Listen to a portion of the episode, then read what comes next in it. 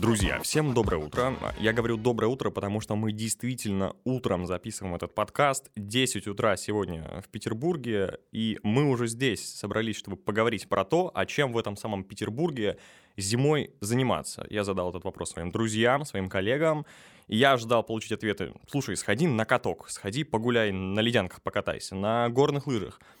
Но мои друзья, ребята, во-первых, взрослые, а во-вторых, очень интересно. Они говорят: парень, ты в Петербурге. Вот летом по барам ходим, я так стесненно, ходим. Ну так и зимой-то что по барам не походить? Я думаю, а как зимой-то ходить? Ну, зимой как-то это все по-другому. И вот чтобы обсудить этот вопрос, как вообще в целом выглядит барная культура Петербурга, что это такое, кто ее создал, кто придумал, и чем она отличается от Москвы и вот других вот городов, мы сегодня поговорим с Олегом Федоровым и Анной Чесноковой. Ребята, доброе утро. Доброе утро. Доброе утро. Я очень рад слышать ваши бодрые голоса. Я прям слышу, как ваши связочки еще спят чуть дольше, чем вы. Но самый первый вопрос. Вот есть такой стереотип, знаете, что Петербург — это пить, как пели во всяких песнях. Это правда? Есть такое предложение, чтобы у нас идеально было... Аня будет отвечать за лирику, а я буду отвечать за сути канву. У нас, значит, я занимаюсь организацией индивидуальных туризма, барная культура – одно из направлений, как раз, которое развиваю. Анна занимается более культурным туризмом, но который интегрирует в себя тоже и барную культуру. Поэтому у нее есть вот любимый слоган про... «Традиции кутежа». Традиции кутежа и актуальная блажь. Да. Это ее слоган. Это очень по-петербургски звучит. Мой слоган звучит так: да пребудет со всеми нами кураж и оттяг во веки веков. Аминь после этого говорят? Конечно. Но это как аминь говорит, когда у нас в руках будет что-то, чем мы сможем с тобой. И да пребудет с вами сила еще. Можно и так.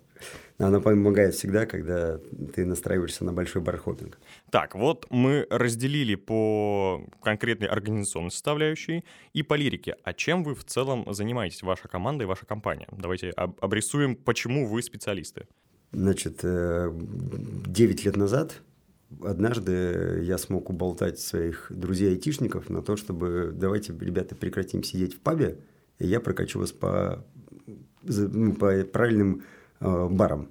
Они сказали: Олег, куда нас хочешь затащить? Я сказал: я хочу вас потащить в коктейльные бары. Они сказали: Олег, коктейли пьют телочки. Я говорю: я понимаю, но я похож на какую-то из этих двух субкультур. Они говорят: нет, нас это очень напрягает. Ну, разговор тогда не зашел в тупик. Прошло пару недель. Я пришел раз, а еще раз сказал своему другу. Я говорю: давай как предприниматель с предпринимателем. Я возьму микроавтобус, ты соберешь компанию 8 человек, владелец компании. И я вас прокачу по 3 барам. Я везде готов закрыть счета, если вам не понравится. У вас будет просто такой сомнительный корпоратив, ну, а я как бы там пойму все про себя. Но если вам нравится, ты закроешь счета во всех заведениях, и у меня карт-бланш на все ваши корпоративные частные мероприятия. Так уже 9 лет я веду две эти компании по организации корпоративного частного досуга. Это мой там основной бизнес. Ребят размотало это настолько в плане восторга, вау, что мне он сказал: это должен быть бизнесом. Я говорю: каким? Он говорит: тебе нужно устраивать туры по барам. Я говорю: мне будут платить деньги за то, что я буду бухать? Он говорит: да, и это должно быть дорого. В силу перфекционизма я начал более внимательно и досконально изучать то, от чего я балдею. Коктейли коллекционирую с 23 лет, мне сейчас 42.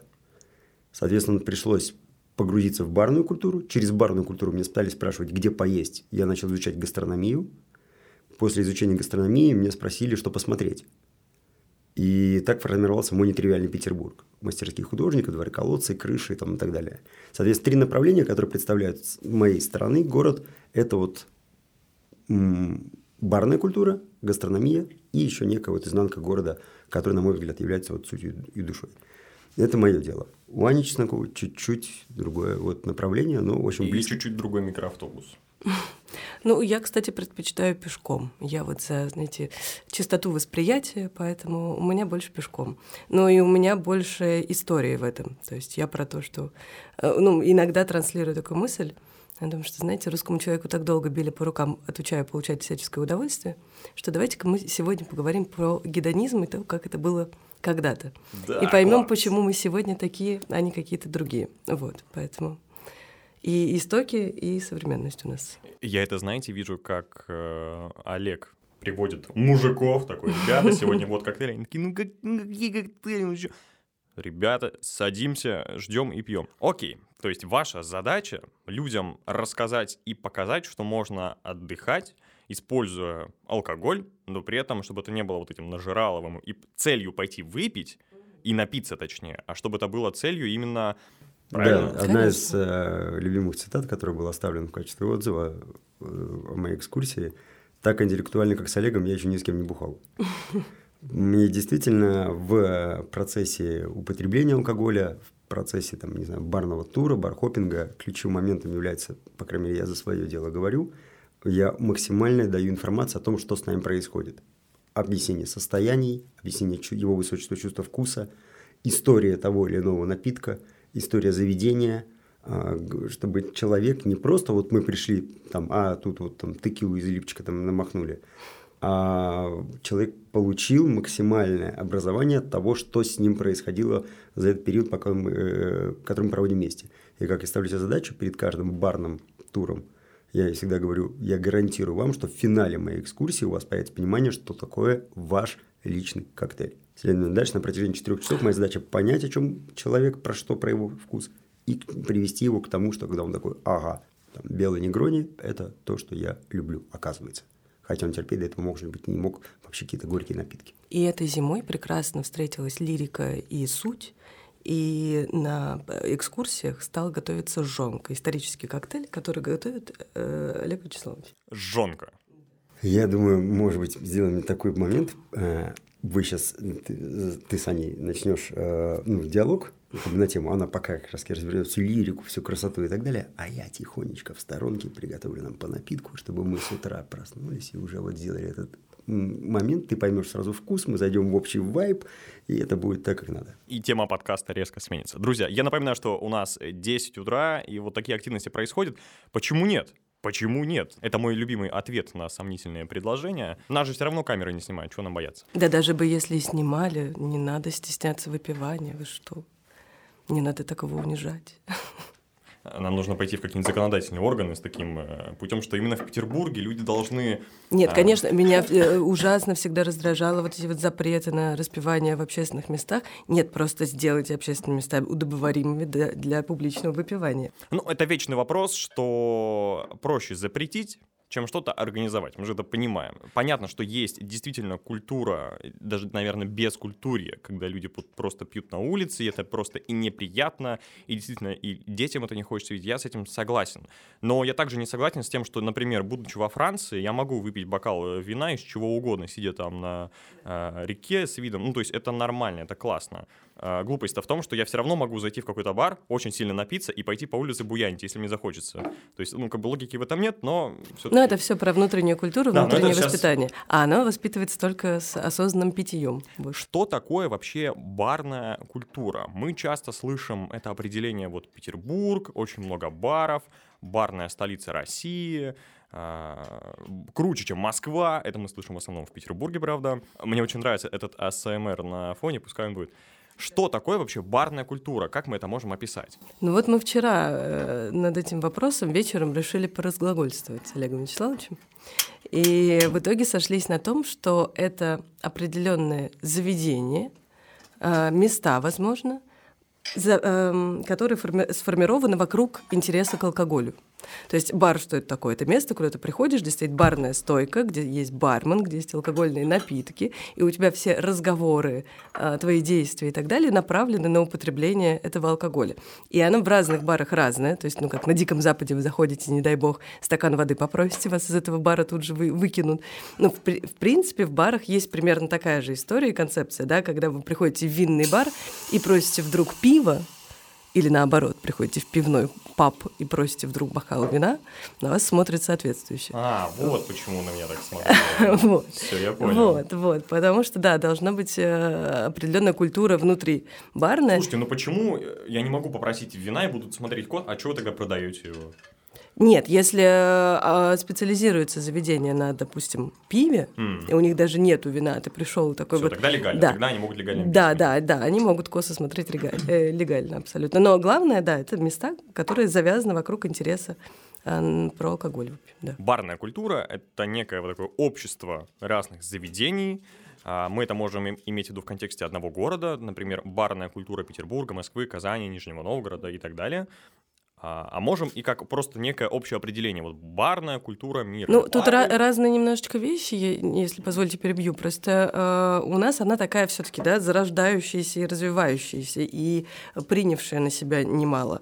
Потому что у нас все-таки был Советский Союз, в котором наливайки. Вот, рюмочные наливайки. Да, и это совсем другая культура. То, что мы подразумеваем под баром сегодня, она уже более разнообразная. Но она специфическая, в том смысле, что у нее, наверное, мало аналогов в мире. То есть в том смысле, что у нее есть отличительные свои абсолютно особенности, которых можно не встретить, например, в английских пабах. То есть сравнивать наливайку советскую и английский паб, ну, найдешь разницу. Вот. Мягко говоря. Мягко говоря, да. Начиная от персонала, заканчивая там, ассортиментом, тем, как выглядит само помещение, публикой, которая там находится. Все это различается, конечно. Вот. Я думаю, что стоит вообще сказать, говоря о барной культуре, вот вообще о том, что это еще и про коктейли чаще всего, да, мы говорим бар, особенно сегодня, и подразумеваем коктейли, у нас тут коктейли готовятся, исторические. Говорят, Гоголь любил анекдоты приговаривать, готовя жжёночку. Вот. Жжёночку также готовят во время приема корнета в гвардию на шпагах. Значит, жжётся сахар, льется коньяк либо ром по выбору, значит, горящая жидкость заливается игристым.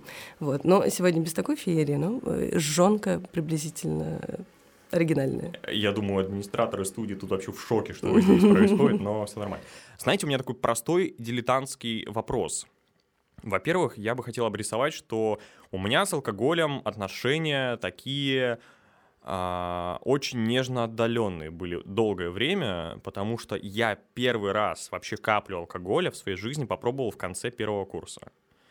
И в какой-то момент я прямо жестко этим гордился. Ну, я и сейчас считаю, что это хорошо. Это очень неплохо. Бедолага. Ну, то есть я никогда не был вот участником каких-то школьных вписок в универе. Я как-то прям очень сторонился. При этом, ну, важно отметить, у меня нет в семье проблем с алкоголем. У меня нет алкоголиков. Там, ну, часто бывает, что если у людей, там, не знаю, папа в запое всю жизнь, то это ребенка отторгает, например. Или наоборот. У меня такого не было, все всегда было нормально. Но просто в какой-то момент я такой: алкоголь отстой, не хочу его пить вообще. И вплоть до того, что даже где-нибудь там в 11 классе мне нравится какая-то девушка, такой, какая классная, и я узнаю, что она пьет вино, я такой, ну она все алкоголичка, мне не подходит. И где-то на первом курсе я такой, по-моему, пора немного перестать. Дважды бедолага. Потому что девушка с вином, это мы знаем. И где-то в конце первого курса я такой, по-моему, ну хватит, это слишком радикально, и я понял, что...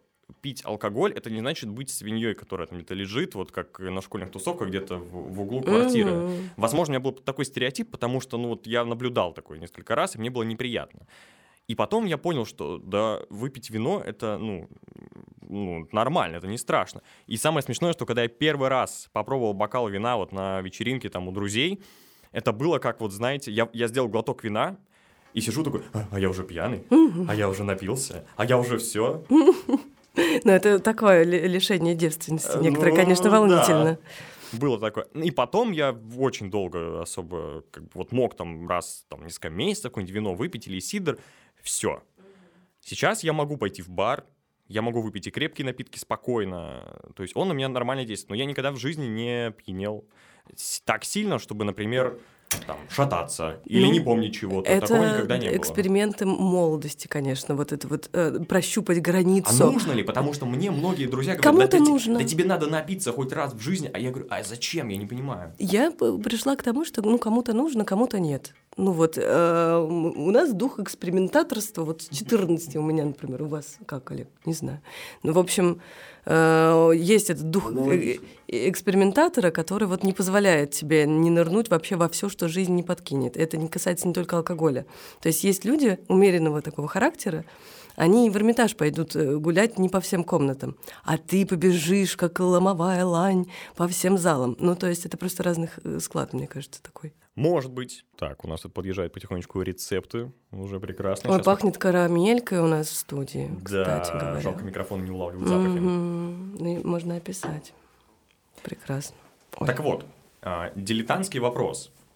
В чем отличие, вот как раз-таки в моем детском сознании это было где-то сплавлено, баров и клубов. Наверное, это многим понятно, но, я думаю, стоит объяснить, разделить. Ну, давай скажи ты сначала, а потом я скажу пояснение, которое я тут подумала. Вчера, как раз таки, когда мы просматривали бриф, выбрали ряд вопросов, примерно, как мы, что мы будем говорить.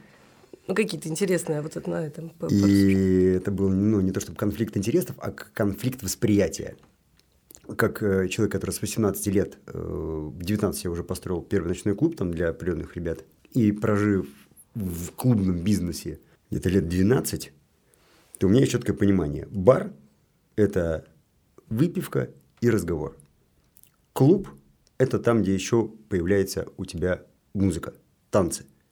Сразу же бар, в котором у нас есть танцы, становится клубом. Но есть такое понятие диско-бар. И в чем тогда отличие диско-бара от ночного клуба?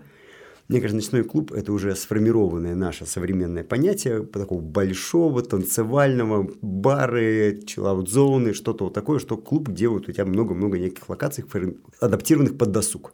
Под такой некий активный, назовем его, досуг, связан там с алкоголем, с выпивками, с какими-то там еще там низшими энергиями. Копнувши в историю. Да, я когда прочитала вообще... Жонка не пьется холодный, друзья. Предлагаю, давайте разогреем наши. Ура. Как это правильно пить? Это пьется маленькими глоточками. Изначально, как Ваня правильно сказала, гусарский напиток, который готовится следующим образом. Берешь, отправляешь своего кучера в поля, он у тебя подготавливает там костер, дальше вы приезжаете в ваши компании, каждый из которых несет с собой необходимую атрибутику для жонки. На костер ставится кастрюля, в кастрюле ты высыпаешь сухофрукты, сухофрукты обсыпаешь сахаром. Жгешь сахар до черноты. Жжёнка именно поэтому и называется, потому что это жжёный сахар. Поэтому главным базовым вкусом, который должен быть в жжёнке, это вкус жжёного сахара.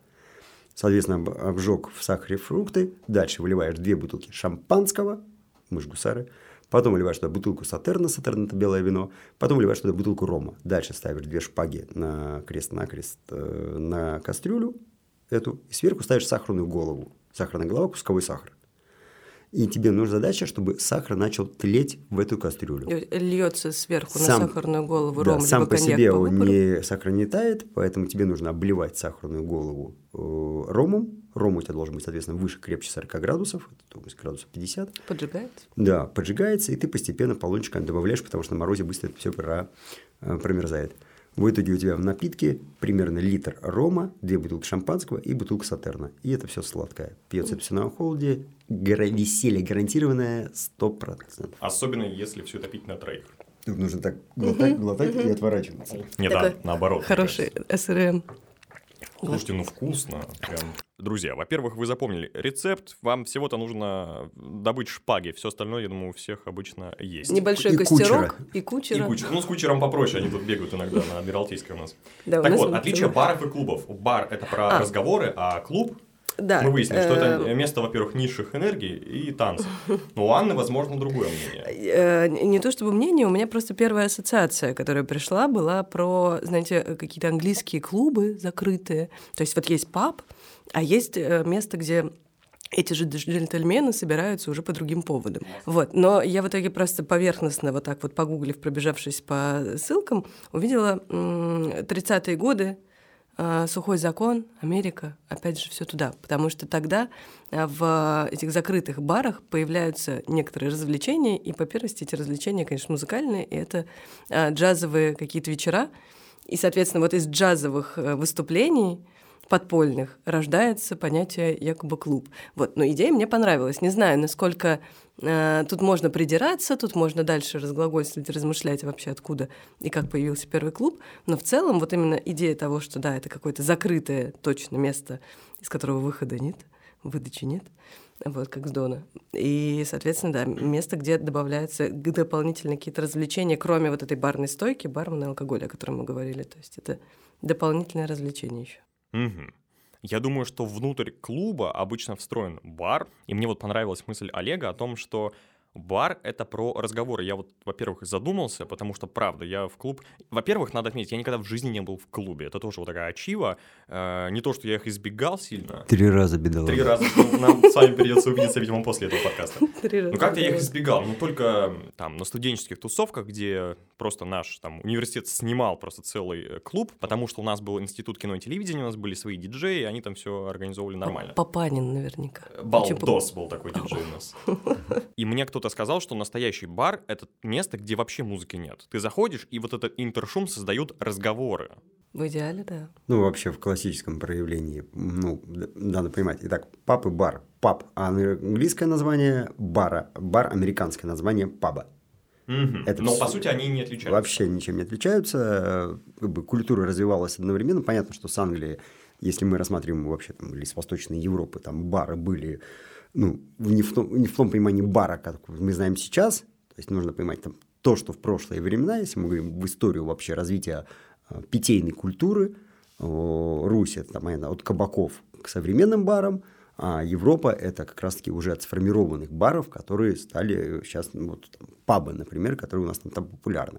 По идее, в те времена музыка в барах играла очень редко, но когда появлялась музыка, это превращалось сразу же в дискотеку.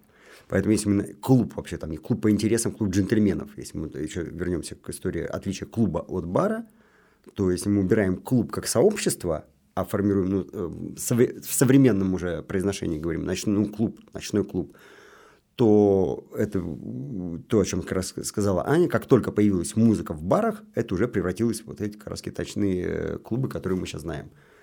Потом музыка стала становиться громче, коктейли крепче, музыка ярче. Да, и народ привык, что уже в барах, оказывается, играет фоном музыка. Это стало как само собой разумеется. До этого, конечно, в барах ну, какой-нибудь там топер или там скрипач приходил, музыка была, но не было такого, что типа обязательно должна быть музыка в баре, потому что бар – это про диалог. Ну да, я сейчас даже задумался, что есть ведь бары, они именно бары, но они тематические по музыке. Ты можешь зайти в один бар, там играет рок, в другом может играть какой-нибудь рэп, в третьем джаз, и это все бары. То есть у меня есть один любимый джаз-бар в Петербурге, например, и вот там вот живая музыка только такая. Там вряд ли когда-то придет туда выступать, ну, другой жанр, сомневаюсь. И поэтому я так понимаю, что бары, вообще как любая культура, ее нельзя засунуть в какие-то рамки, она будет развиваться так, как, ну, отражая общество в данный момент и какие-то веяния вот, музыки и так далее. Поэтому появляется рестобар, джаз-бар, клуб-бар, не знаю, что еще, бар с любой приставкой. Массаж-бар. Массаж-бар, пожалуйста. Блин, ничего себе, вам делают массаж, и вы пьете что-то вкусное. А есть же это пивная йога уже. Пивная йога? Да. Там асаны с бутылочкой пива. Давай сделаем жжёнка-йога. Жжёнка-йога. Нет, ну подожди, там не йога должна быть, там что-то славянское должно быть, какая-то разминка такая вот. Так, славянская Высоцкого. Йога, как вы назвали славянскую йогу? Ну, так какой-то потягух. Славянский. Потягух? Да, какой-то. Мне такое ощущение, что потягух – это какой-то супергерой, знаете, который всех... Он с печи встал и... Такое... Потягух – это то, что чувствовал первые 10 минут Илья Муромец, когда он встал на ноги. Так вот, барная культура Петербурга, в чем ее особенности и отличия от Москвы? Ну, говорим Москва, потому что, ну, понятно, большой такой город, в России второй. Нижний Новгород, там ребята тоже знают толк, мы там были и снимали. И, например, баров той же Европы и, может быть, Азии. Вот, кстати, насчет Азии прям интересно, потому что про нее как-то вот, ну, непонятно. Я в Азии прожил 3,5 года, поэтому здесь, ну, понимание... Так. Там вчера, когда поднимали вопрос про барную культуру, сравнение городов, я могу выделить так. Есть барная культура Петербурга, Москвы, как мегаполис, угу. Раз. Потом есть барная культура миллионников и барная культура периферийных маленьких городов. Нужно сразу понять как бы, значение слова «культура». Набор субъективных каких-то восприятий, мыслей, эмоций, которые интегрированы в культуру, у всех может быть разное. Не просто так понятие «культурный код» существует. Соответственно, в барной культуре мы когда говорим, это мы говорим обо всем. Потому что барная культура может быть как и трэш, хардкор, точно так же, как барная культура может быть где там только бокальчик вина, и ты такой весь... Кстати, Москва от Петербурга всегда ждет хардкора. москвичи приезжают в Петербург всегда, и где-нибудь дайте мне трэша. И мы не должны давать им расслабиться. Совершенно верно. Я заявляю, мой главный заказчик – это москвич. Это 90% трафика моего бизнеса. И какие бы элегантные москвичи не приезжали... Дайте трешачка. Да. Федя Дич, горячишный Мацерат, закрывает все вопросы касаемо... А что там в Уебаре? Что там в Уебаре? Премиальных бы заведениях не находилось. То есть, это некий обязательный посыл. Mm-hmm. Вот эта фраза в Питере пить, то, что Сергей когда пропел, на мой взгляд, немножечко был сорван флёр города... Потому что до этого как было? Гость приезжает в Петербург, сначала Петропавловка, Эрмитаж, Русский музей, только потом уже подал в очарование города, либо знакомился с таким, как я, и уже с ним происходила алкогольная эскалация. А теперь вагончики с утра Сапсана открываются бизнес-класса. И люди уже пьяные. Тело оттуда выпадает в руки мне так, бык, конверт с гонораром в кармашек. Успевает сунуть такой, Олеженька, бухнем. Я говорю, может быть, посмотрим что-нибудь, такой, зачем в Питере же пить? Угу. Я утрирую, но по факту это появилось. И, на мой взгляд, когда я от москвича слышу, у вас тут, вы барная столица, вы барная культура, я говорю, что? На самом деле, у меня есть большие вопросики к этому. В Москве есть квартал подземных секретных баров. Квартал под землей, где у тебя барная культура на третьем уровне Москвы. В Петербурге я могу назвать 7, 8, 10 мест, которые, на мой взгляд, отождествляют барную культуру с точки зрения сервиса, стиля, вкуса, антуража какого-то. А давайте назовем локации примерно. Я знаю улица Рубинштейна, классика, улица Некрасова. Что там еще? У меня на Рубинштейна есть два места, наверное, где можно есть. 3. Итак, Миткоин мясо, Дуазия, Дима Блинов, а вот тебе всегда буду с утра до вечера пиздствовать. Человек, который изменил гастрономический рынок России. И Хант, просто общий фьюжн. Это про еду, а про бар все-таки... Про бары. Коктейльный бар «Компромисс», коктейльный бар «Архитектор», «Бикицер», некая коктейльная культура и джанк-фуд, израильский слово «фуд», «Ортодокс». По факту, для того, чтобы поесть и выпить, уже достаточно. Это все на улице Рубинштейна. Да. Угу. Там порядка 30 заведений. Опять же, надо сейчас понимать, что начиналось в Петербурге все с Думской улицы. Потом вся приличная публика перебралась с Думской улицы на Рубинштейн. И там уже началась формироваться какая-то именно барная культура. То есть, до этого это все был баровник скорее. Потом приличная публика с Рубинштейна стала перебираться уже в другие кварталы литераторов, там Жуковского, Некрасова. А на Рубинштейна сейчас она открылась как раз на Дуазия, бедными под ними, караоке, с кальянушным и так далее. И все это с зазывалами и прочим. То есть флёр этой Рубинштейна, которая была, наверное, лет 5-7 назад, она уже немного в прошлом, поэтому кухня развивается, все это как-то расползается по городу. Я очень хочу поправить нашего радио-телевидеослушателя. Была фраза о том, что все начиналось с улицы Думской. Слушай... Нет. Все начинается... У нас конфликт историков в прямом эфире. Все начинается давно. Просто из серии с Думской началась кластерная, первая локация, где разместилось очень много-много баров. Такого европейского формата, когда у тебя это все в одном месте, много музыки, много алкоголя, неважно какого качества. И такая мекка была, наверное, первая. До этого только бар-стирка, извини. Но там был, хардкор в самом начале. То есть, в самом начале там был трэш. И этот трэш просто мы могли еще культивировать. Но он там был и до конца, я бы сказал. Да. Я думаю, что стоит объяснить слушателям не из Петербурга, что Думскую закрыли. И самое забавное, то есть Думская – это такой трэш, угар и стереотип про Петербург, что что у вас где происходит, это все на Думской.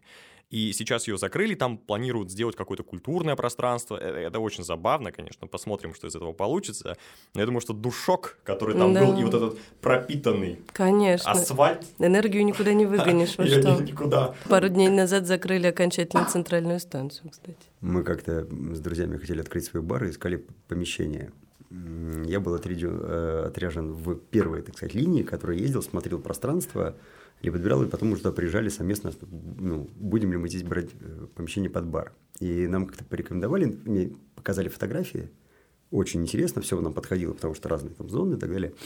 Но сам туда не был, ну, первый не приезжал. И в итоге мы все собрались и поехали разом. Открываем дверь, заходим, и я вижу, что это отличается, ну, от фотографий, которые мне прислали, потому что там такие, ну, бордовые стены, там такой ковролин, и запах, и вот, ну, все вот так вот делают первый запашок, и самый старший из нас такой говорит: джентльмены, вам не кажется, что здесь попахивает отменной драйвинг? Мы понимаем, что мы просто, ну, хотели снять бар, ну, в борделе.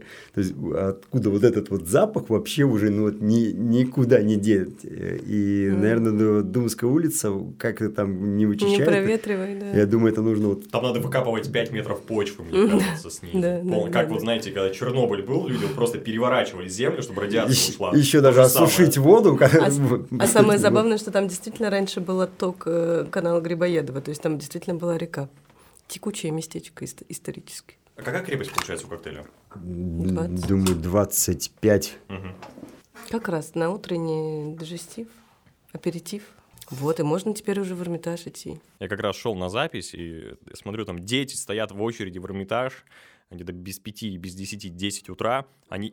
И воспитатель просит их прям двигаться, чтобы не замерзнуть. Я думаю, ну как это вот прям по-петербургски? В 10 утра стоять в очереди в Эрмитаж, когда тебе 9 лет. И ты такой: да, я, конечно же, очень хочу в этот Эрмитаж, потому что я просто не хочу на уроки сегодня. О, да, о, да. Но, кстати, когда разрешают им сесть на пол, а сейчас все больше, я вижу, что детей в музеях сажают на пол. Господи, как же это хорошо.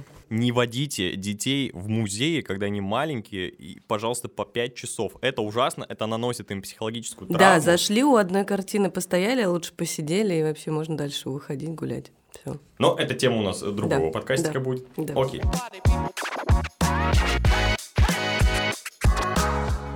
Мы объяснили, что Петербург — это...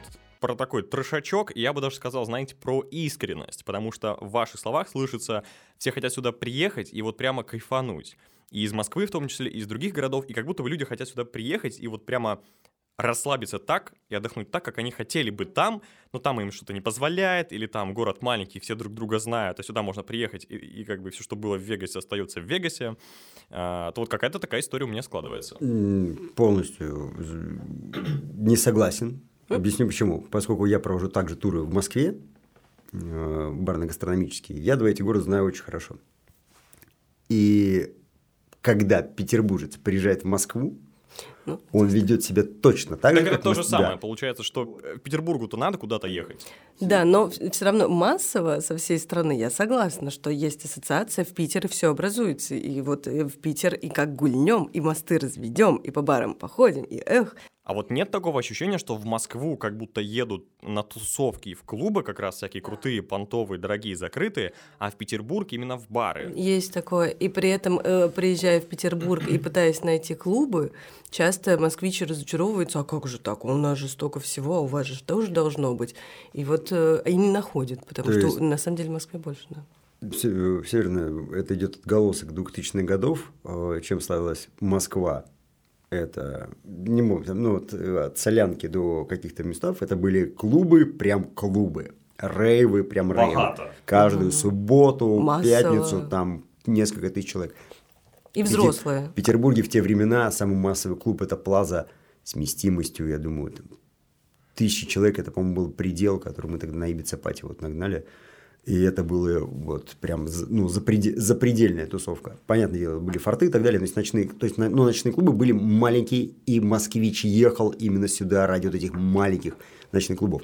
И когда мы, наверное, формируем... Вчера отличная у Вани была мысль про питерские бары, что вот именно вайб вот питерских баров, если каким-то одним словом, они...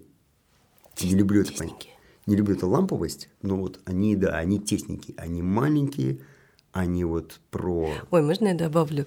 Я как раз сижу и думаю, чем-чем. А вот действительно, как определить московский... Как бывает, приходишь в заведение, думаешь: вот московский вайб, вот ну как-то это по-московски или по-петербургски. Так вот разница, когда ты заходишь в заведение, у тебя много пространства, столики стоят в удалении, комфортно, ну, по-купечески. Это Москва. А когда ты приходишь и немножечко локоточек к локоточку, и как-то тесненько, и квадратных метров не то чтобы много, но все эргономично. Это, конечно, уже Петербург. Это да. Мы, как европейцы, любим вот локтями потолкаться.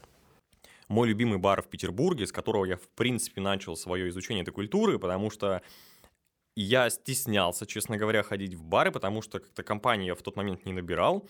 А одному пойти в бар, я такой, страшно, мне такое, пойду, мне там 20-21 год, я такой, я не пойду я никуда, мне, что там буду делать, приду и пить буду, то есть я в кино видел, что приходит человек, томно сидит, к нему подходит блондинка и знакомится, но я сомневаюсь, что это так работает в жизни всегда.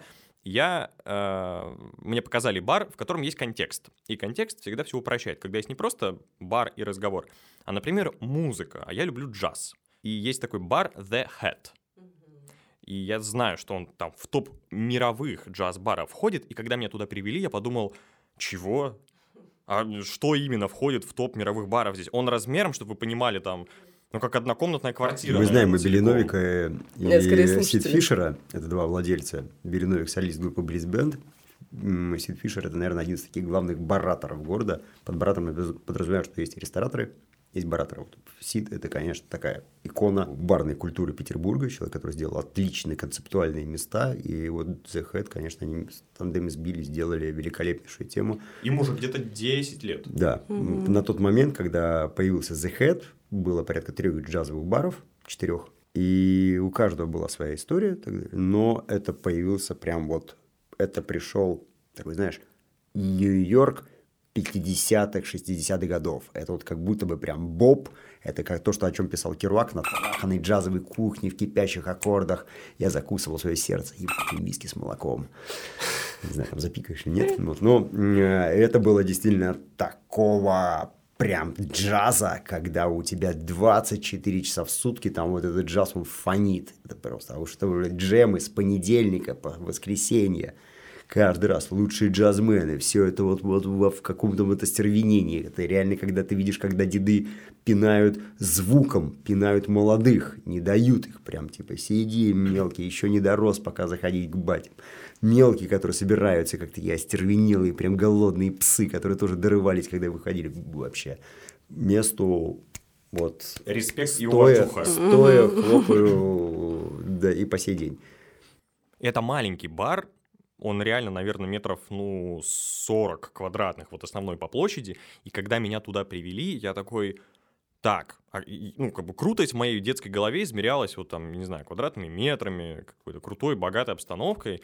Но мне объяснили, что, во-первых, здесь классный алкоголь, там крутейшие бармены, они реально очень потрясающие, и музыка. И там абсолютно нормально, что в какой-нибудь обычный вторник, обычную среду туда, в те еще такие здоровые времена мог приехать какой-нибудь американский, там, чернокожий, крутейший джазмен, вот прям такой, и выступать. И это просто среда.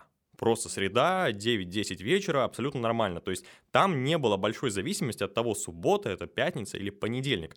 Там каждый день нормальный такой цивилизованный тусич. Там спокойно может быть человек лет 50-60, такой в шарфике, знаете, винишко попивать. Тут же молодежь, там, моего возраста, 20-25 лет. Девушки, женщины разных возрастов, и все кайфуют и общаются нормально. То есть это бар, в котором я ни разу не замечал какой-то... что-то намеков на потасовки. Там со мной подходили и разговаривали. Вот мужик, который на улице я бы встретил, я бы ему просто отдал деньги и ушел, потому что это просто вот такой двухметровый человек в кожаной куртке. Я уверен, что у него там Гелендваген был припаркован. И он со мной разговаривал про такой джазменов, знаешь, какие? Я такой, да, конечно. А денег дашь? И меня угощали там просто люди. И я вот как-то понял, что вау, это дружелюбно. Этим, наверное, и измеряется в первую очередь бар, потому что можно сделать сколь угодно красивый, концептуальный, выверенный бар, но не населить туда вот эту вот душу человеческого общения, и все, у тебя будет пустой красивый бар. Эпизод из 2000-х годов, расцвет клубной индустрии в Петербурге. Сейчас старая школа прям с двух названий скажет, Олежа, да. Был клуб «Абсент», находился на Караванной. Вход с одной улицы, с одной арки ты спускаешься, звонишь в дверь, вниз спускаешься по лесенке вниз, там школьная парта, сидят 2 охранницы, ты называешь пароль, тебя смотрят, дальше ведут тебя по коридору, где стоят какие-то ведра и так далее, ты слышишь какой-то звук, подводит к двери, прикладывается кнопка, открывается, ты попадаешь в абсент. Это был просто до сих пор и по сей день, 42 года, я много где покатался, посмотрел мир, как что... Нет ни одного ночного клуба, который был бы таким же крутой, как был абсент. А выходил ты в другой двор. Параллельно с абсентом еще открылся на Невском проспекте клуб «Магриб». Ну, там прям вот так вот шелестели купюры всех цветов и народностей. И в этих двух клубах происходит эпизод со мной. Я в стане танца, мне там 20 лет. В Магрибе танцую и вижу, как парень, танцующий рядом со мной, задевает. Джентльмена явно там чупа старше его, у которого при этом охранника, и случается тут же рамс. Жесткий прям. Ему парня, который танцевал, тут же определяет свое место и очень грубо с ним поступает. Не бьют, но вот так занижают. Проходит час, я из Магриба перемещаюсь в абсент. Танцую в абсенте и кого-то толкаю локтем, поворачиваюсь, это этот дядька. А он такой, чё, классно, тусуем. И мы, продолжаем. То есть одна и та же ситуация, одни и те же люди, по сути. Да. Вообще один в один эпизод, но поведение в Магрибе и поведение в абсенте. И это был как раз показатель культур, когда есть места, где ты должен быть одним, и места, где ты можешь позволить себе быть другим. На этом построен, наверное, весь, когда ты сказал, или Аня, пошло, что Петербург такой про трешачок. Нет, Петербург – это очень про питейную классную культуру. Как по мне, так даже более еще культуру питья, тавтологию, чем Москва. Мы говорим про то, каким является, чего ждут, что москвичи ждут и хотят этого, что мы про это говорили. Да. Что запрос есть. Про ожидание, что в Питере хочется всегда... факту они приезжают, и тебе хочется их посадить в нормальную рюмочную. Пожалуйста, давайте посидим, салатик поедим спокойно. Что вы как... убери руки от абсента. Давайте поговорим за настойкой. Поэтому запрос на трэш часто не случается. «Запрос на трэш» — это название для нового нашего подкаста. Давайте вспомним какие-нибудь самые странные петербургские бары. Есть классные, дорогие, богатые, крутые, но есть именно странные. Можно я сниму сразу же, да? Надо верхний слой Сливки. Снять. Да. Буквально последние несколько лет все, многие спрашивают, а что там у Ибар-то у вас открылся? Это что такое? Там, говорят, посылают. Благоговейным шепотом. Да, приходишь и матами говорят. И такой был интересный концепт, который в итоге, что? Давай, Я молчу. Да, ты у нас про культуру. Если Сергей захочет, он может спросить, Олег. Как идея и концепт, так же, как и этот грустный бар, как же он? Тоже угрюмочная, да. Это очень хороший инфоповод, который в итоге каждый второй турист приезжает, и ему интересно, что это такое, потому что он слышал этот инфоповод. А когда ты оказываешься внутри, слушайте, есть прекрасные места в Петербурге. Пойдемте покажу. Хочется сразу так сделать. Это про маркетинг. Да, То есть тебе продали тут красивую идею, ты пришел, по сути, удовольствие, оно закончилось на ожидании. Да, и удовольствие закончилось очень правильно. Первый бар «Угрюмочный» открывается на Рубинштейна, и мы туда с одним из серьезных барменов Петербурга идем на открытие. Приходим и видим антураж. Там можно было одеть ватник, тебе наливали, можно было взять стакан прям водки. По-русски погрустить. Телефон на барной стойке, который ты брал, телефон прикладывал, там какой-то депрессивный голос накидывал. И в целом вообще все этот антураж, я такой, вау, круто. И мы садимся за барную стойку, и дальше происходит полный прям минус. От вкуса напитка, который нам готовят, до сервиса. И как бы это все, в силу воспитанной большой снобской души алкогольной, конечно, это обесценило всю историю. И я встаю, и ребята как вас? Я говорю, вы знаете, вы полностью соответствуете своему названию. Стало очень грустно. И это как раз-таки показатель, это лень. Только лишь одно. Люди придумывают креатив, но не хотят вложить еще 2 раза больше сил в сохранении этого креатива. Фишечка есть, на ней и прокатим. не доведя ее до идеала, не создав из нее такую историю, которую бы хотелось рассказать. Потому что я рассказываю действительно грустную историю, я никому не рекомендую туда идти, потому что сейчас ты превратился в масс-маркет некого, у них есть своя аудитория. Кстати, сейчас все уже превратилось в хороший трешачок, там пахнет, как надо, сказать, в лучшие годы, нет, кстати, там уже говоря. Нет, там про угрюм. Угрюм, а теперь это факт. Вот, ребята, может развиваться, наверное, сделать теперь ресторан «Угрюм-река». Потом... Угрюмская улица. Сплав Думская и Угрюмочная, потом Угрюмская. Забирайте, пока не поздно, мы патент не берем. Друзья, давайте поговорим о том, как климат Петербурга и вообще севера влияет на барную культуру. Потому что бары — это все-таки про Европу. Даже если мы берем такую северную Европу, Франция, Англия, там не так холодно, как в Петербурге. То есть там... зимой сколько там, плюс 5, 0 градусов. Тем не менее, это не настолько мрачно. Я, вернулся из Франции 2 недели назад. Я сидел на улице, пил вино. И я такой, конец ноября, это вообще где такое бывает? То есть это абсолютно нормально. Я думаю, какая другая жизнь у людей? Вчера я здесь гулял, было минус 16, и мне тоже было классно. Но это не та погода, в которой я буду с большим кайфом сидеть на улице, попивать что-нибудь такое горячительное. И летом Петербург — это один город. Это террасы, это эти улочки, где люди зашли в бар, что-нибудь выпили, пошли дальше, классно. Но зимой погода диктует вообще другие условия. Как меняется эта барная культура, может быть, работа баров, их подача, или это никак не влияет, просто веранды исчезают? Мне кажется, на самом деле просто меняется логистика, и все. То есть у тебя другой маршрут прокладывается зимой с более короткими переходами, а это очень удобно. Мы как раз вчера так не могли доспорить по поводу распластанности или концентрированности баров. Но суть в том, что да, конечно, в Петербурге удобно от бара к бару, что зимой, что летом. Главное — проложить маршрут правильно. К Петру, на самом деле, есть вопросики. Алексеевич? Да. Всегда. Потому что... застраивая город, город у нас там есть отдельная историческая, как раз в нетривиальном Петербурге, я рассказываю, почему фраза «в Питере пить» имеет прямое зарождение к Петербургу. Да, буквально вклинюсь на секундочку, можете себе поверить, домов еще нету ни у кого, ни у сановников, чуть ли не у Петра. Крепость еще только-только заложили, только строим, еще ничего, ни черта, а в Стере, по-нашему кабак, уже стоит, уже все есть.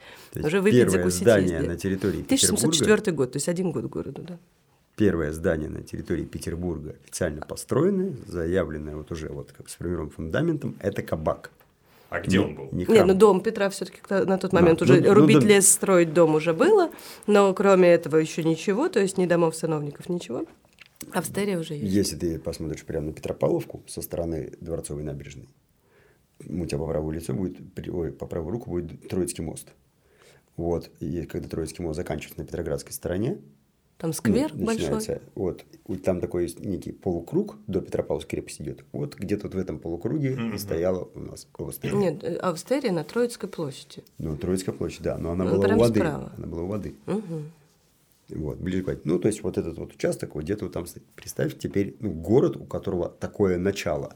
Как, собственно говоря, там дальше он и развивался. В этом есть понимание, почему там в 1752 году Елизавета Петровна регламентирует строительство города вместе с питейными заведениями. Потом у нас там целые... Надо как-то ограничить уже невозможно. Они как тараканы, их давишь, они куда-то постоянно расползаются. Угу. И, соответственно, если говорим про зиму, запрос на тепло погреться, а если можно тепло погреться еще и при этом выпить, конечно, возрастает. Но тенденции, например, которая была раньше, я думаю, там лет 5, 6, 7 назад, как зимой в барах прям пилось, у меня есть предположение, что петербуржец, если мы говорим о том, кто уже долго в городе, он уже так барами напился. Мы очень редко уже собираемся... Поэтому самое популярное у нас сейчас Ипполит, Федя Дич. Можно просто, чтобы как на кухне, как будто мы сидим. Можно не бар, а как будто мы на кухне, у нас тут простая еда, наливочки наши, и нам хорошо. Уют. Да. Можно как на кухне, я хочу так сидеть. Такая, да, домашность, она является трендом, поэтому так все поэтому такое сейчас заполнение этих наливочных, поэтому все... переходит формат френдли, привет, там сразу на ты, какой-то демократизм в абсолютном сервисе, в общении. Это и позволяет привлечь, заново потянуть аудиторию. Потому что если бы мы, например, те, кто от 35 до 50, посещение уже, там, а пойдем в бар, как раньше, приезжай домой, давай поготовим вкусной еды и выпьем как надо. Так, я начинаю переживать, а не вымрет ли эта культура теперь? Да нет, почему? Есть подрастающее поколение. Вон, ты еще сколько не походил. Да, у меня очень... Сколько блондинок тебе еще не подсело, Слава, молодой человек, можно угостить вас коктейлем. Да, это очень много. Это я «Матрицу» посмотрел просто и теперь, видимо, так считаю. Осталось научиться уворачиваться так же круто и сидеть за компьютером. Смотрите, вот есть Петербург... Таблетки, главное, не начни есть. Да, точнее, главное, правильно выбрать между ними. У Петербурга, вы сказали, с самого начала была вот это фундамент такой немножечко алкогольный. Какая линия примерно развития барной культуры была вот во время Российской империи? Я так понимаю, что в Советском Союзе она как бы упала до уровня какого-то единения. Везде были просто наливочные. Какого-то отличия по стилям, я так понимаю, тогда здесь не было. Ну, пара ресторанов есть. Рюмочные советские рестораны, регламентированные аппаратом. Хотя, конечно, в 80-е уже там и барная культура, и барменская школа даже появляется. Какой момент из вот такого советского единения, уравнения Петербург снова начал возвращаться вот в индивидуальный стиль? Ну, вот в 70-е и 80-е стали появляться бары, и даже школа барменов у нас появилась. Сейчас забыла, как зовут его дедушку. Вот, одним из первых он, по-моему, при отеле, бар при отеле, да. Сейчас я не буду врать, какой конкретно. И вот, собственно, оттуда, от прослушивания виниловых пластинок забугорных, от знакомства вот с забугорной культурой, и как-то это, да, начинается, но к концу, что до этого... Ну, то есть у нас есть... Ну, то есть период НЭПа и дальше как-то... Да, развитие дореволюционной России, развитие ресторации, развитие... Ну, бары тогда еще так прям не называли, хотя было понятие «американский бар», там, который начинается уже с начала 20 века, введенный в Петербурге. Потом у нас начало 20 века, это вот когда вот бары при ресторанах, бары при отелях, какие-то есть, так, опять же, кабаки, так же они находятся. Потом у нас случается революция, при революции есть у нас... трактиры, есть у нас ресторации, ну, это все уже начинает на спад, потом у нас, конечно же, две войны, после войны вообще не до всего этого было, хотя какие-то там питейные места были, и уже, наверное, с 80-х годов пошел первый виток уже вот такого формирования барной конъюнктуры. В 90-е годы у нас уже расцвет, это уже диско-бары, выражаясь современным языком, это уже вот прям ночные клубы, они начинают, они уже самих баров как аутентичных, самостоятельных, с каким-то концептом, этого нет вообще. Есть такая, все усреднено, все примерно одинаковое. К 2000-м уже появляется стиль, уже появляется вот какое-то свое... И в доме появляется, я помню, первый раз в жизни джин-тоник от родителей. Боже, это было вот как приготовление джонки. Первый раз притащенный домой джин и тоник, и вместе. Казалось бы, да, там один процесс. Да, да. То есть где-то в 90-е годы и позже уже, я так понимаю, готов с 2005-х, да, наверное, уже пошел такой буст второй волны. Не, с 2000-х. Но 2000-е еще не развивается барная культура, развивается клубная. Потому что... Барная все-таки уже есть школы бармена, но очень скромные, маленькие, но уже конечно, есть. Конечно, есть там Алексей Шапошников, друг, отец мой родной, обожаю тебя всегда. Это владелец бара Big Liver Place, место, которое я буду произносить всегда везде, так как Дима Блинов для меня в гастрономии, так Лёш Шапошников, это Big Liver Place на Шведском переулке, это один из первых коктейльных профессиональных баров города. Человек, который стоял у истоков вообще формирования барной культуры, которую мы сейчас видим. Тот стиль, тот сервис, то качество обслуживания тебя, которое ты сейчас наблюдаешь в каких-то коктейльных барах или вообще в барах, это, конечно, человек, который положил к этому руку, потому что ассоциация барменов Петербурга, такая же ассоциация там, барменов в Москве, во всех остальных городах есть. Это то, что стало обучать людей, как правильно работать за барной стойкой. Не просто пивасик, а прям... Если ты наливаешь пиво, то умей наливать пиво. Умей правильно класть бельбекер на барную стойку, умей правильно задать вопрос, понять, что нужно гостю, вовремя протереть салфеткой там, след от бокала. Не протирай слишком часто. Да, какую-то, в общем, вот весь тот антураж, который ты сейчас приходишь и говоришь, блин, как здесь классно меня обслуживают. Это уже вот с 2010 года уже вот это у нас вот в таком правильном расцвете. А годы 20-е это уже наливание воды еще каждому вот коктейлю. Это тоже да, для меня, кстати, это один из характерных факторов, по которым я определяю, что бар такого хорошего, достойного уровня, когда вам в процессе того, как вы выпиваете что-либо, 1, 2, 3 каких-то напитка, вам приносят еще и воду, причем бесплатно. Или если вы сидите на барной стойке, то вам ее там бесплатно наливают. Тут даже не так важно, что бесплатно, не бесплатно, но это вот и есть такой комплимент, забота и ухаживание, потому что, в принципе, очень важно пить воду, когда вы пьете алкоголь. Это помогает правильно усваиваться, помогает не пьянеть как-то сильно, и, в принципе, вы на утро себя хорошо чувствуете. То есть это вот просто важный совет, пейте всегда больше воды. При этом до сих пор встречаешь, как русский человек полагает, что, ну, конечно, я не запьянею и больше потрачу, а им за это, им поэтому это надо... Это они разбудят. Да, это...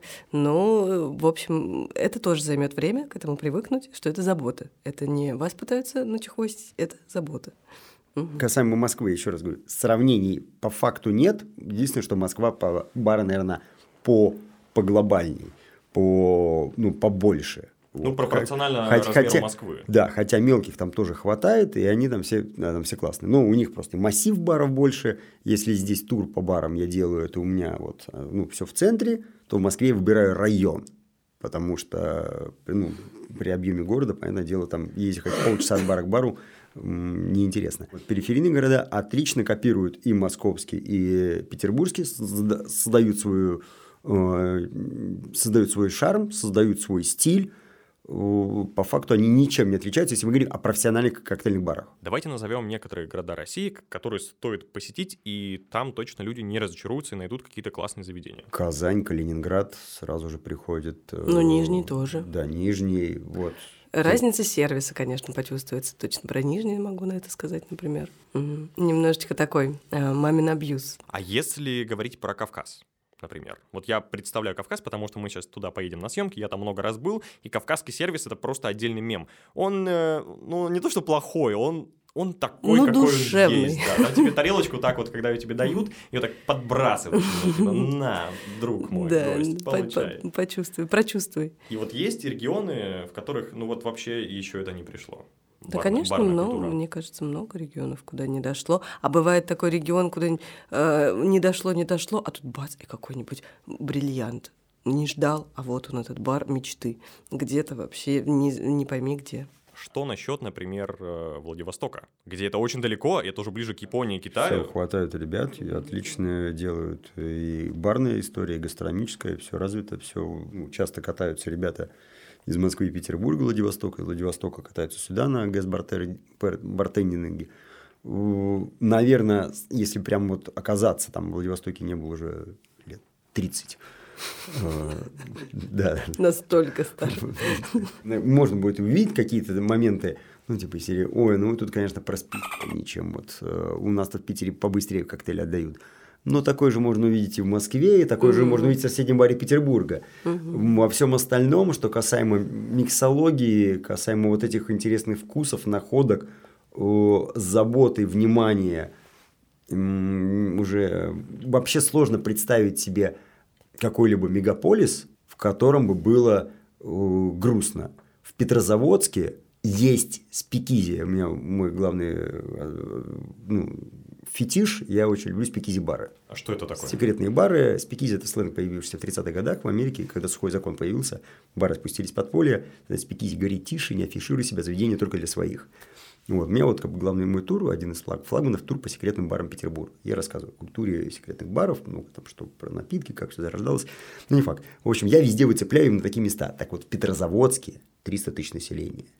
Есть спикизи чайная. Она называется Антон Павлович Чехов. Ты звонишь туда, говоришь, здравствуйте, да, как вас зовут? Олег Вячеславович. Вы хотите посетить Антона Павловича? Да. Во сколько? В такое-то время. Ты приходишь, 3 часа дня, звонишь в звоночек и говоришь, Олег Вячеславович к Антону Павловичу. У тебя открывается дверь, и ты попадаешь в вишневый сад. Рюшечки, самоварчики. А это не в белом домике таком отдельном? Да. Около филармонии, по-моему. Ты, видимо, я из Петрозаводска, сам просто постоянно об этом говорю. Родина моя, там вырос. Вот оно что. Я с Костомукшей до 8 года прожил. За Карелов можем поговорить. За Карелов мы пообщаемся, конечно. И, ну, ты представляешь, то есть, если в городе 300 тысяч населения, вот это существует. Поэтому, если резюмируя, говорить о сравнении с другими городами, везде, где классные ребята, где есть мысль, где есть у человека желание придумать прикольное место, все должны зарабатывать. Но как только ты приоритет станешь деньги, я заявляю как эксперт в этом направлении, скорее всего, в 99% случаев у тебя ничего не получится. Как только ты начинаешь делать про людей, ты должен понимать, что это связано с рисками и так далее, но именно вот максимально заботиться о своем госте, шансы на то, что ты выйдешь в плюс, и на это заведение начнет тебе приносить, предприятие начнет приносить тебе деньги, они, конечно, возрастают. Так вот, конечно, в наше время, хоть ты живи в городе, где 30 тысяч населения, я смог Костомукшу, когда в 23 года туда заехал, раскачать так, что это был самый рейвовый город Карелии. С Петрозаводска, с Кандапры. Финские пограничники в тот момент такие, это что такое? Да, я тебе говорю, я на 2000 человек в городе 30 тысяч населения, я делал мероприятие, у меня вот было одно вот «Красная стрела», рейв, проходило 2000 человек. Обалдеть. Ну, я был в Костомукше, я понимаю, что это далеко не большой город. Вот, соответственно, нужно просто уметь вот, ну, создавать, соответственно. Сейчас я считаю, что барная культура, везде можно найти хорошие заведения, везде можно найти плохие. Можно хоть вон жонку на снегу готовить.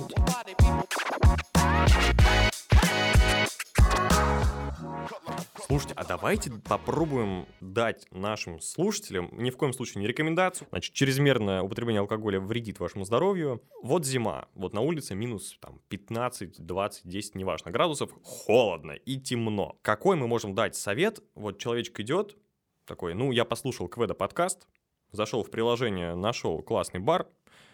Что мне там заказать? Вот я хочу туда зайти, выпить, например, какие-нибудь 3 напитка суммарно. В какой последовательности и что можно заказать, посоветовать, попробовать? Чтобы человечек уже сам дальше мог изучать. Ну вот какую базу мы можем порекомендовать? Потому что это часто проблема. Я когда приходил первый раз в бар, я стеснялся, я такой, а я не знаю, что про... Я ничего не знаю. Я знаю, что есть вино, белое, красное и сидр. Все. Коньяк знаю. Мне кажется, для начала вообще проявите уважение к месту. Вообще узнайте, они тут про что. Вы у них попросите настойку, а они винный бар. Вы зачем просите у них настойку? А если я зайду, сразу скажу, здравствуйте, извините, пожалуйста, а вы кто? Что мне посоветуете? Да, что вы посоветуете, что у вас в топе, не знаю, что-то, ну, какой-то завести смолток с барменом. Старший лейтенант Симонов, да, 18 отделение. Питейный патруль. Нет, ну, конечно, да, для начала, мне кажется, ну, вступить в какую-то коммуникацию с заведением, а потом уже делать выводы. Ну, или если идешь по улице и точно понимаешь, что именно сейчас, именно коньяк, именно 3 звезды и не 5, и нужно как-то раздобыть, тогда ты заходишь и сразу спрашиваешь, и уже там разбираешься на месте. А если ничего не знаю? Как вот зайти и снять тот страх, что ой, а на меня сейчас как на том самом Диком Западе, вы сказали, посмотрят, выпнут, что я какой-то смешной, попросил сидр, значит, в баре, и все такие, ты что, дурак, что ли? Ну вот моя рекомендация — вступить в коммуникацию с заведением и с его представителем. Ну, потому что бармен — это не просто вот обслуживающий персонал, это человек, который может сделать твой вечер либо хорошим, либо не очень таким вечер получится. Вот. Ну, у нас же есть скрипт, значит, я буду более радикальный, могу прям хоть по названиям брендов даже сказать, какую последовательность рекомендую всегда делать, но если в общем, и мы оказались, например, давай сравним коктейльный бар, паб и рюмочная. Угу. Коктейльный бар, ты заказываешь ваш фирменный шот, тебе нужно первый сделать просто резко хлоп, выпил, дальше, если ты с мороза, тебе нужно прогреться. Ты заказываешь коктейль класса там, игнок или что-то горячий коктейль крепкий, и согреваешься. И после, когда ты уже обогрелся, когда тебя уже накрыл алкоголь, ты уже можешь там какую-то нежнятинку, либо более там, какой-то там крепкий коктейль, поговорив с барменом. Как разговаривать с барменом, можем потом еще отдельно дадим скрипт, просто как всегда заказывать свой коктейль.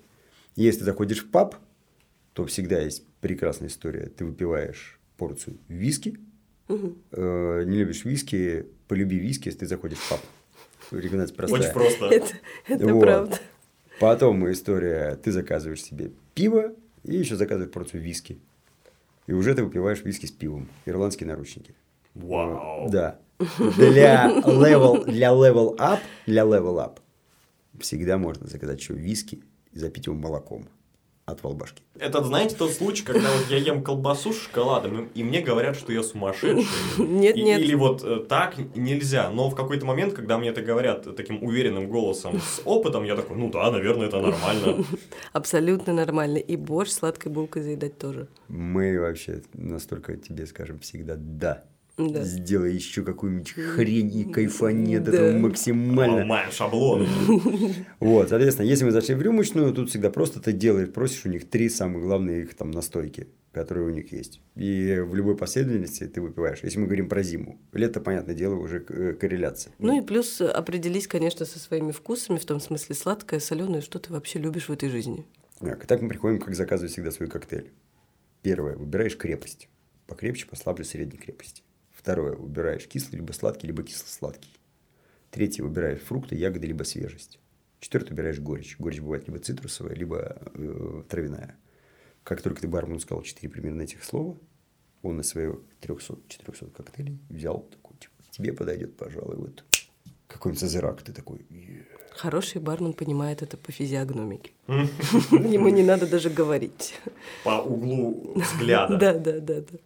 Очень хороший бармен сам тебе скажет, что ты хочешь. Да. Общайтесь с барменом, потому что это не просто официант, как можно представить в сравнении с рестораном. Это прямо человек, который и про культуру, и про разговор, и про сервис, и он здесь вообще как шериф, и хозяин. Который в целом может на тебя так посмотреть, что, в общем-то, ты поймешь, что он тут, а не ты здесь. Да еще всем радиослушателям не пейте на холоде белый крепкий алкоголь.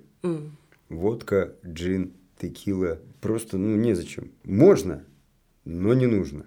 То ли дело коньяк. Пейте коньяк, кальвадос, виски так себе для холода, но вот, наверное, коньяк, кальвадос – это самое оптимальное. Если для вас это крепковато, всегда есть портвейн и херес. Тоже идеально для холодной погоды. Насколько я знаю, в целом пить на морозе, стереотип о том, что алкоголь согревает, это же вроде иллюзия. То есть он расширяет сосуды, он дает возможность крови двигаться быстрее, и поэтому появляется ощущение согревания, но это работает только если на вас, например, теплая одежда, и вы как бы такой буст получаете к этому тепловыделению времени, или вы в помещении. Но если вы на морозе, где вам, в целом холодно, и вы теряете тепло, вас алкоголь не согреет, он нового тепла в ваше тело не принесет, и вы замерзнете еще быстрее. Да, единственный у тебя вариант – это выпить столько, чтобы притупилось чувство самосохранения и… Безболезненно умереть в сугробе. Так, там, видимо, за кадром, возможно, какие-то истории.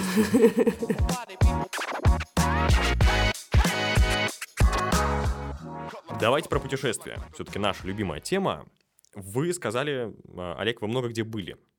И мне хочется сравнить, где вот похоже по атмосфере, по культуре, по сервису на Петербург, где совершенно по-другому, а где вот прям, по-другому настолько, что даже уже и в Петербург не хочется. Соберу свое и мнение моих близких, поскольку я много был относительно, кто-то там был больше, где... С такого ресторанного и барного сервиса, как в Петербурге, нет нигде. В мире? Да. Вау. Мы очень избалованные ребята. Есть очень... понятно, что везде можно найти, прийти там какой-нибудь... оказаться в Риме и побывать... в легендарных кафе-барах. Там тебя, конечно, Лео Лучи, я забываю его Секрет-бар в Риме как раз находится. Но по части сервиса мы действительно жутко избалованы. Да, у тебя там будет все безупречно. Какой-нибудь бар при 5-звездочных отелях. У тебя там... касаемо положить, убрать, подать. Но какого-то общего, чтобы вкус, за маленький чек. И антураж, и диалог, и все это быстро, и все это когда... Ведь кайф в баре – это когда тебе наливают не потому, что тебе подливают для продажи, а потому, что сейчас, видишь, что сейчас ты как раз-таки только... допил, ты поставил, у тебя его забирают, но могут спросить, будете ли еще, а могут сразу про тебя знать, раз и тебе этот шотик появляется, такой, точно. Оп. И он тот самый шотик. Да. И это, наверное, такой один из самых главных моментов, который потом нигде не найти. Азиаты все... Как-то емкость побольше, алкоголь покрепче. Да. То есть, ну, понятно, что в Гонконге или в Бангкоке, в каких-то, опять же, премиальных классах все вышкалено, и вкусные напитки, и все будет. То есть, единая культура, если мы говорим об эталонных коктейльных барах, она везде, ну, везде одинаковая. Но про общую массу, так, чтобы от заведения к заведению с риском получить удовольствие, конечно, в России в этом плане... А откуда в России? А знаете, когда у вас вот долго-долго нету, вы когда дорываетесь, вы хотите лучше, чем у всех, да.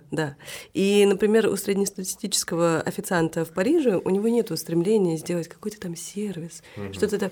У него этой работы всегда было, есть и будет, как-то уже буднично.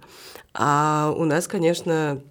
например, даже для моих родителей пойти в заведение, сейчас уже, конечно, меньше, но в свое время это было прям событие, надо понимать, что это совершенно другой был мир. И когда мы только-только до этого дорвались, конечно, мы хотим сделать лучше всех. Мы же не просто душевная нация, это у нас есть. А мы, что-то перенять и довести. Хлебосольность. При этом, при всем относительно Кавказа, который мы сравниваем, Кавказ, у тебя эта тарелочка. Но там будет здоровая порция. Там другой менталитет, и это... Вот когда я первые разы был на Кавказе, я понимал, во-первых, куда я приехал, то есть я такой, я в гостях все равно. Я всегда, когда не дома, я понимаю, что даже если мне, может, что-то не нравится, но пока это не нарушает какие-то там мои границы личные и прямых претензий ко мне не имеет, я такой, у них вот так. Это еще не значит, что это на меня направлено. Это может быть просто такой темперамент у людей, такая культура. То есть если тебе так, чуть-чуть подбрасывал тарелочку, это не значит, что ты, ублюдок, пришел сюда, а мы тебя обслуживать тут должны, на, лови. Может быть, это нормально, но при этом ты, когда общаешься с человеком, с ним, они тебе помогут, что-то подскажут, и ты начинаешь в голове немножко не клеить сначала, думаешь, как, ты же только что так меня послал жестом, а потом такой добрый, а потом ты понимаешь, что, так это не послал, значит, это просто для тебя такой жест такой нормы, и это всегда важно понимать, это отличие ментальности, когда вы приезжаете в другую страну, или в рамках даже России, в другой конкретный регион, где прям большие отличия по культуре, то не воспринимайте все остро. Это мой такой совет. Пытайтесь понимать. Да, где-то действительно может быть просто плохо. Не надо делать на это скидку. Но попробуйте почувствовать, может быть, какой-то местный вайб и его распробовать. Может быть, вам даже понравится. Да, с одной стороны это, а с другой стороны действительно не допускайте, когда уж совсем из ряд вон плохо. Конечно. Но если вам готовят джин-тоник в пивном бокале с одним куском льда, скажите вы все-таки, что есть приличные рецепты. Можно указать. А он тебе в ответ такой, ты что, не видел вывеску? Бар, джин-тоник в пивном бокале с одним куском льда. И ты тут... Понял. Это единственный напиток, который мы подаем. Пьешь. Да. И у него 3 звезды Мишлена, потому что это самый качественный джин-тоник с одним куском льда в пивном бокале. Я вспомнил сейчас опыт. Мы говорили про сравнение Европы. Я был в таком городе, как Нант во Франции. Может быть, знаете. Это город с населением, кстати, 290-300 тысяч, как Петрозаводск, находится он во Франции на Атлантическом побережье. И я влюбился в этот город, кроме того, что это такой суперуютный европейский современный город, то он еще в центре, центр города, 2 на 2 километра, он полностью пешеходный. То есть там вообще не ездят машины, в принципе. Но это другой подход. И в какой-то момент я ночью там просто пошел один ходить, и я понимаю, что я иду 2-3 перекрестка, налево повернул, направо, и это все бары. Они вообще не заканчиваются. Это наверное, про кварталы, как в Москве. И я такой, что-то в моей голове сломалось. Я такой, улица Рубинштейна, это самая длинная, крутая улица в мире, для меня раньше была. А тут я понимаю, что здесь такой бар, такой. Я сюда зашел, там вообще какой-то англичанин. Мы с ним разболтались, с барменом, он там из Англии, из Шотландии. Со мной там разговаривался, чего ты, откуда. Я такой, дальше пошел. Я такой, вау, как круто, что настолько разные места, еще и публика очень разная. В Италии, в Риме, вы говорили, я тоже там сейчас был. Там по-другому. В премиальный 5-звездочный я не ходил, у меня не столько денег с этим курсом евро, но в какие-то простые бары это сильно проще наших. То есть наш бар средний, просто обычный, где коктейль стоит 700, наверное, рублей, то там это будет стоить, скорее всего, уже 10, 12, 13 евро с нынешним курсом, это сильно больше. Уровень будет сильно ниже. Да, это часто. Ну, в Европе, наверное, вообще понятно, как бы ценоопределение не является там показателем вообще никогда ничего. У нас были и премиальные заведения, где весьма были посредственные коктейли, были абсолютно маленькие забегаловки, где работал Денис Жемчугов, его бро. И также в Европе тоже самое. Был там шотик, за который можно платить там охуенно денег. Мне кажется, у Европы один из самых главных преимуществ, к чему стремится Россия и скоро придет, это в коммуникабельности взрослой аудитории.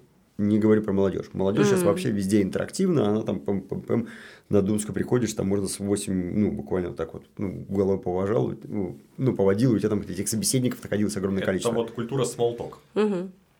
Наверное, да. Вы, вам. Да, молодежи. Простите, покряхчу пока. Смолток – это вот такой легкий, непринужденный разговор ни о чем для начала. Да. То есть в Европе это вообще в любой возрастной цензе. У нас, когда ты оказываешься в пространстве где-то там 35 и там больше. Напряжение. Может, это, конечно, происходит. Нет такого, что там нет вообще, и мы все сидим по сторонам смотрим. Но легкость общения барной, вот, которая возникает, конечно. Здесь я хочу просто с посланием ко всем слушателям: друзья, водите своих родителей в заведения, самые разные. Пускай им неловко будет сначала, они будут общаться с официантами как-то вот, ну, вот так. Но со временем, поверьте, они будут получать от этого колоссальное удовольствие, потому что, опять же, там у европейского дядюшки кофейня с утра с круассаном и кофе была всю жизнь. У наших родителей кофейни с круассаном в Советском Союзе все-таки с утра не было. Идешь на кухню, ставишь чайник, варишь чай. Вот, поэтому, ну, это просто замечательно, когда видишь, как родители вдруг приучаются к новой культуре и находят в ней столько классных штук для себя и раскрываются там как-то по-новому. Супер. Ходите с родителями в бары. Я здесь вижу такую картинку, комикс, где вот на первом кадре родитель ведет ребенка в садик, идет в школу, в спортивную секцию, и дальше потом уже наоборот. А ты потом ведешь батю в бар. Ведет батю в бар, там маму, бабушку. Я тебе верю, особый кайф, когда твоя 73-летняя мама уже садится с тобой в ресторанчике. Такая, да, вы сегодня фарили правильно, по всей текстуре пропекли. Очень хорошо. Ладно, у меня мама как раз приезжает, и надо всем вместе, да, всю семью надо привозить. Сестра как раз уже следующим летом станет совершеннолетней, так что и, возможно, будет поступать в Петербург учиться, так что буду. Да, выбрать еще что-то максимально необычное такое, какой-нибудь made in China. У тебя теперь карт-бланш наших телефонов, поэтому смело пиши, что порекомендуете вообще 24 часа в сутки, как консьерж-сервис мы работаем постоянно. Да, я думаю, сделать подборку завтраков с мама. Уже, ну, как наедено на хорошую подборку. Договорились. Вы рекомендуете к вам обращаться. Давайте слушателям напоследок объясним, кто вы и как вас найти, и что они получат, если вас сегодня наберут. Мы помним в начале про микроавтобус и тур по барам, но в чем есть различия для аудитории, например, 20 лет, 50 лет и компаний? От себя говорю, я больше про взрослую аудиторию со своим контентом, своим информационным бэкграундом, наверное, это от 30 лет. Я занимаюсь организацией индивидуальных экскурсий и частных мероприятий. Следовательно, у меня есть понимание все, что связано с досугом. Закрываю все вопросы с 6 утра до 6 утра. От еды, что посмотреть, что, куда сходить, как это выстроить, логистику, в какой день удобнее ехать туда, куда-сюда. То есть, некое понимание города. Но базовых 3 направления, вот я говорю, поели, попили и где-то еще вот что-то посмотрели. То есть, есть понимание экскурсионного рынка, и плюс можно всегда это дополнить с какими-то событиями яркими. Ну, когда там приезжают дети, у нас вот сейчас на 29 число там заказ, 4 15-летних ребенка, сделайте им квест. Я такой говорю, я не буду. Аня, будешь? Она такая, я возьму, потому что Аня с детьми, ну, в коммуникации понимает их культурный код, понимает, как их вовлечь в пространство. Если у меня было бы 4 45-летних, я говорю, о, все, квест будет. Дожить до 6 утра. Поэтому найти меня можно в Инстаграме. Олег, _ ВАУСПБ, сайт amazing-spb.ru. Да, друзья, все ссылки будут в описании этих подкастов. В любом случае, мы, ребят, вам рекомендуем. Это не только про бары, я на всякий случай уточню, это и про места, где и просто покушать, и изучить город вот с гастрономической стороны. и увидеть то, что вы вот на очень классических таких путеводителях, скорее всего, либо не найдете, либо просто пропустите и не поймете, что вот это как раз то место, в котором нужно прийти, вот так сказать и вот это получить. Да, это скорее коллегу, а ко мне скорее с историческим контекстом. То есть, если мы говорим там про Петровскую эпоху, у нас шотик, похлебка и пиво. Если мы говорим про Золотой век, у нас балы, приемы, рестораны, соответственно, игристые гребешки и несколько остановок элегантных. Вот, поэтому у меня больше про погружение такое историческое. Олег больше про инструментарий, наверное, современный. Но, в общем, оно все всегда перемешивается, всегда все вместе. Поэтому, да, у меня все это made in Петербург, сделано в Петербурге. Слушайте, ну я думаю, это было замечательное утро. Мы с вами спасибо. И поговорили, и горло, и речи вот это приятно прогрели голосами вашими, и с жонкой потрясающе вкусной. Прекрасно. Друзья, приезжайте в Петербург летом, весной, осенью. Осенью, конечно, сложнее, но ноябрь мы пережили. Сейчас у нас декабрь, красивая уже приятная такая холодная зима. Приезжайте в гости, обращайтесь к ребятам, они вам покажут, как здесь нужно правильно жить, отдыхать и вообще расслабляться. Прекрасно, спасибо, что позвали. Спасибо всем. Да пребудет со всеми нами кураж и отек во веки веков. Аминь. И тут надо постучать.